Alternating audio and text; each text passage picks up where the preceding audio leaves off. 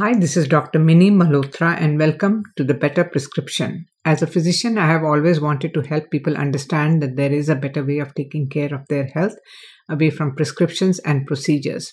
And this podcast is a tool that will help and guide you to a natural root cause approach, which can not only prevent disease but also reverse them if not too advanced.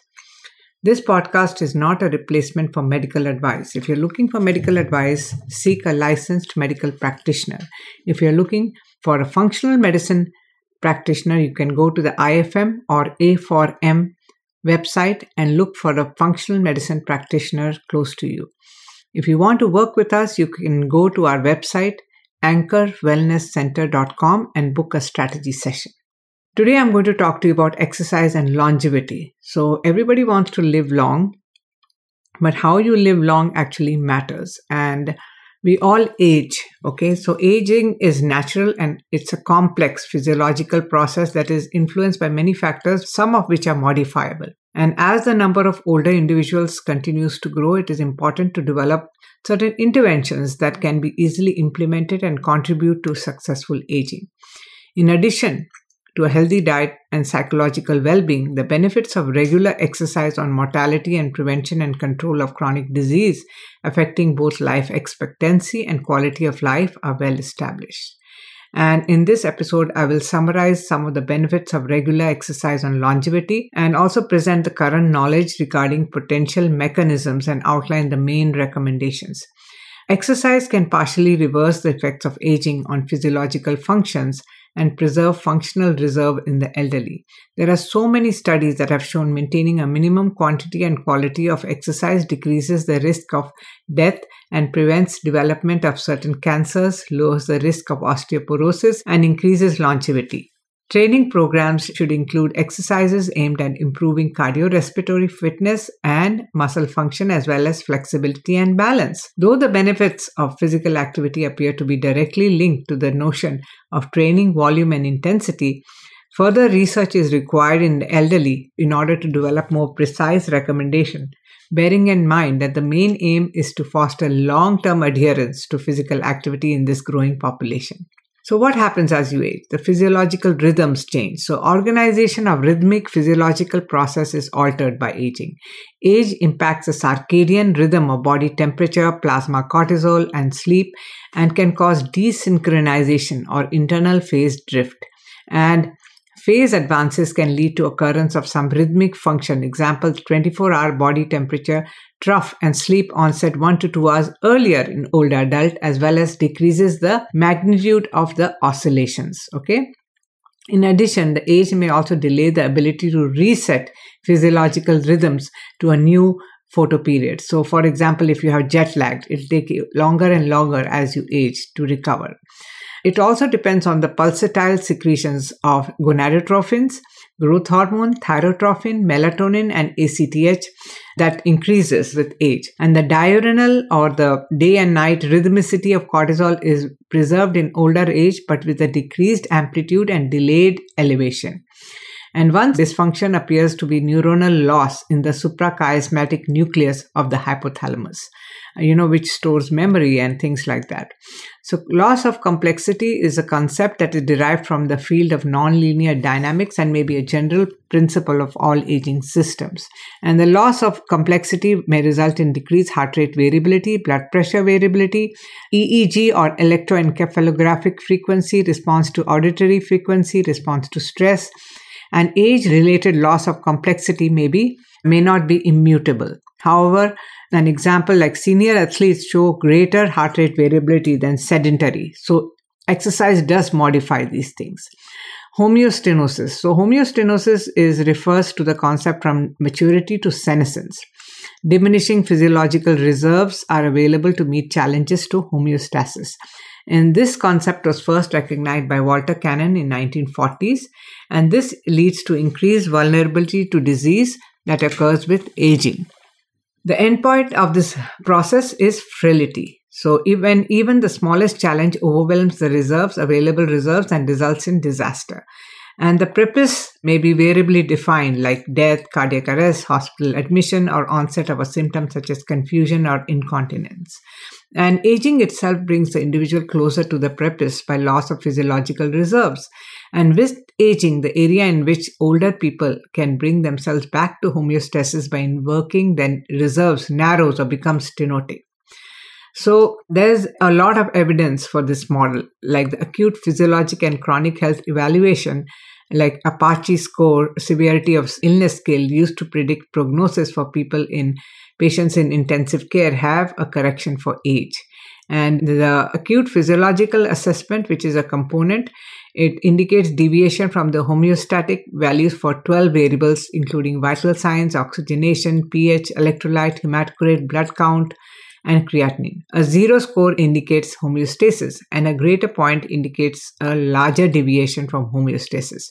In a comparison of young and old patients who had cardiac arrest, the younger group, that is, mean age is 59, had significantly higher acute physiological assessment score in the 24 hours pre arrest than the older group, mean age 75. So, this shows that that there is a deviation from the homeostasis is needed to cross a critical threshold or cardiac arrest is less in the old. So the older population more easily becomes more sick, right? So maintaining homeostasis is a dynamic and active process, and frailty is a state when the physiological reserves are maximally invoked just to maintain homeostasis, and the most modest challenge actually impels them to them across some threshold. Okay, so the physiological and functional measures are more likely to be out of normal range with normal aging, and the fraction of measures that are out of normal constitute the frailty index. So, this increases with age, increased severity of illness, and frailty have independent effects on patient outcomes. So, how can we improve this? We can improve this by increasing the muscle mass. Okay, so there's a great variability, and muscle mass decreases in relation to body weight by about 30 to 50% in adults. And this loss is not linear, but it increases with age. Sarcopenia or age related loss of muscle mass and strength is defined as a decrease in the appendicular muscle mass two standard deviation below mean for the young healthy adults. And sarcopenia is an independent risk factor for mortality in the longitudinal studies and is found as many as 50% of those over 80 depending on the population assessed. In addition to muscle mass loss, the muscle quality decreases with infiltration of fat and connective tissue into the old muscle, and the presence of intramuscular or intermuscular fat is termed as myosteatosis. And myosteatosis at the thigh has been associated with decreased strength, slower gait speed, decreased survival in one study. And a mortality relationship was not seen with the calf myosteatosis. Critically, myosteatosis need to be taken in context as trained individuals acquire muscle fat as a ready energy supply and in that setting increased muscle fat is associated with better performance and exercise training in older people so the loss of muscle mass is not uniform. In general, the loss from the legs is greater than from the arms. So the type 1 slow twitch fibers are less affected by age than the fast twitch fibers. In any muscle bundle, the size of the myofibrils decrease followed by the number of myofibrils. So muscle mass as it decreases, there is more increase in age related insulin resistance changes in body composition, volumes of distribution, or for water soluble drugs. Okay, so the presence of atrophied or partially or completely denervated muscle fibers can be seen on cross section examination of a muscle from a older person. And time to peak tension with ankle dorsiflexion is slowed down as is time to muscle relaxation.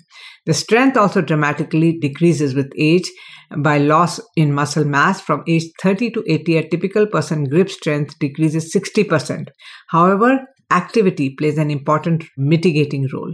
Overall lower extremity strength is lost at a faster rate than the upper extremity strength and activity may decrease the rate of decline but will not completely prevent it.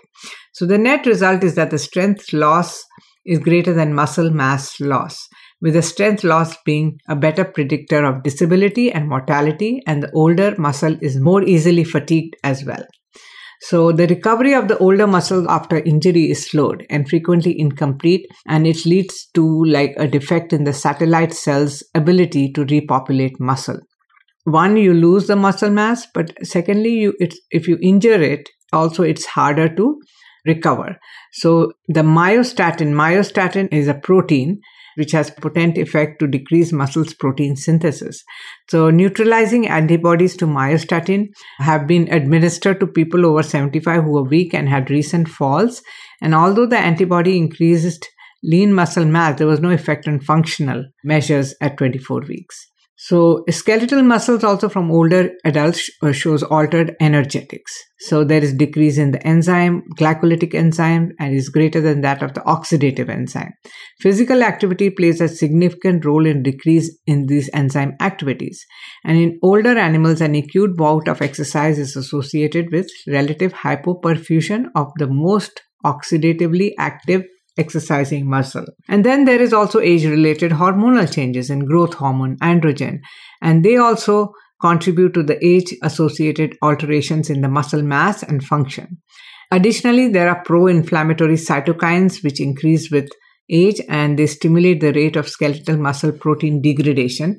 The effects of, of agents that increase muscle growth, especially insulin like growth factor 1, may be mediated by neuromuscular effects, suggesting that both hormonal as well as neuronal approaches to preventing sarcopenia may be efficacious. So build muscle, live longer. That was a study that was done in University of California, Los Angeles, and they followed about 4,000 healthy adults over age 55 or more for more than a decade and noticed that their muscle mass was tightly linked to their lifespans. And they did this by zeroing in on each person's muscle index, your muscle mass divided by your height squared. And those in the group with the highest muscle index had the lowest mortality, while those who had the lowest muscle index had the highest mortality.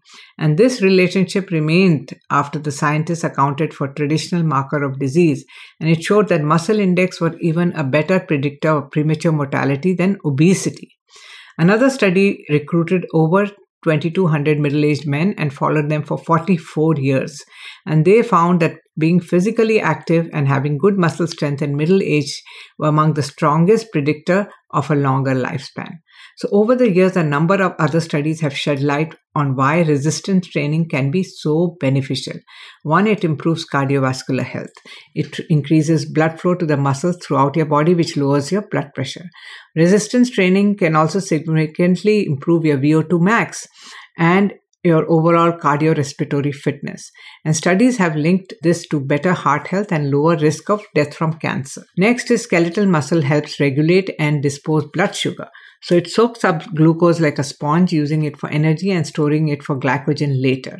Resistance training makes you insulin sensitive. To absorb glucose from your bloodstream, your muscles must be responsive to the hormone insulin, which pushes sugar into the cells. Studies suggest that early development of type 2 diabetes occurs when your muscles become insulin resistant, and resistance training accomplishes the opposite. It makes your muscles more sensitive. Muscles also act like a coat armor against diabetes. There was a 2011 study in Journal of Endocrinology and Metabolism that found every 10% increase in your skeletal muscle index, you see a 11% reduction in your risk for insulin resistance a 10% reduction in your risk for prediabetes. So build muscle, lose fat and keep it from coming back. That was one of the worst part about losing muscle as we age is that we also get fatter. The average person gains about pound of fat in a year in the middle age. This means that our body undergoes a striking change in composition with muscle melting away and fat creeping in to take its place. And this reshaping of the body reduces your metabolic rate because muscles is more metabolically active than fat, causing things to get worse and worse. But a recent landmark study provided some reassuring news. It looked at the effects of diet and exercise on 250 people over age 60 to compare how the programs affected the fat and muscle. The subjects were split into three groups. One assigned a program that cut 300 calories, from their diet, another cut calories and 45 minutes of aerobic exercise four times a week, and the third cut calories while embarking on a resistance training program. The results were striking.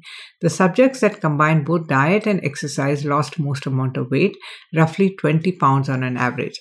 And here's what it got really interesting. The group that did aerobic lost 16 pounds of fat and 4 pounds of muscle, while the group that did resistance training lost more fat 18 pounds and less muscle, only 2 pounds. And other studies have confirming that one of the best ways to burn fat and hold on to muscle is that to combine diet with resistance training.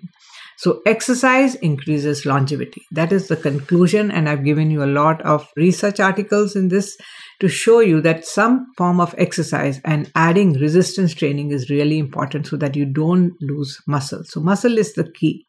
So that's all I have for you today. If you're looking to improving your health and getting to a root cause approach, you can check us out at anchorwellnesscenter.com.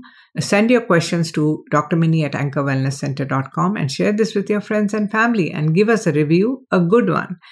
That's all I have for you today. Take care and I'll talk to you again next time. Bye.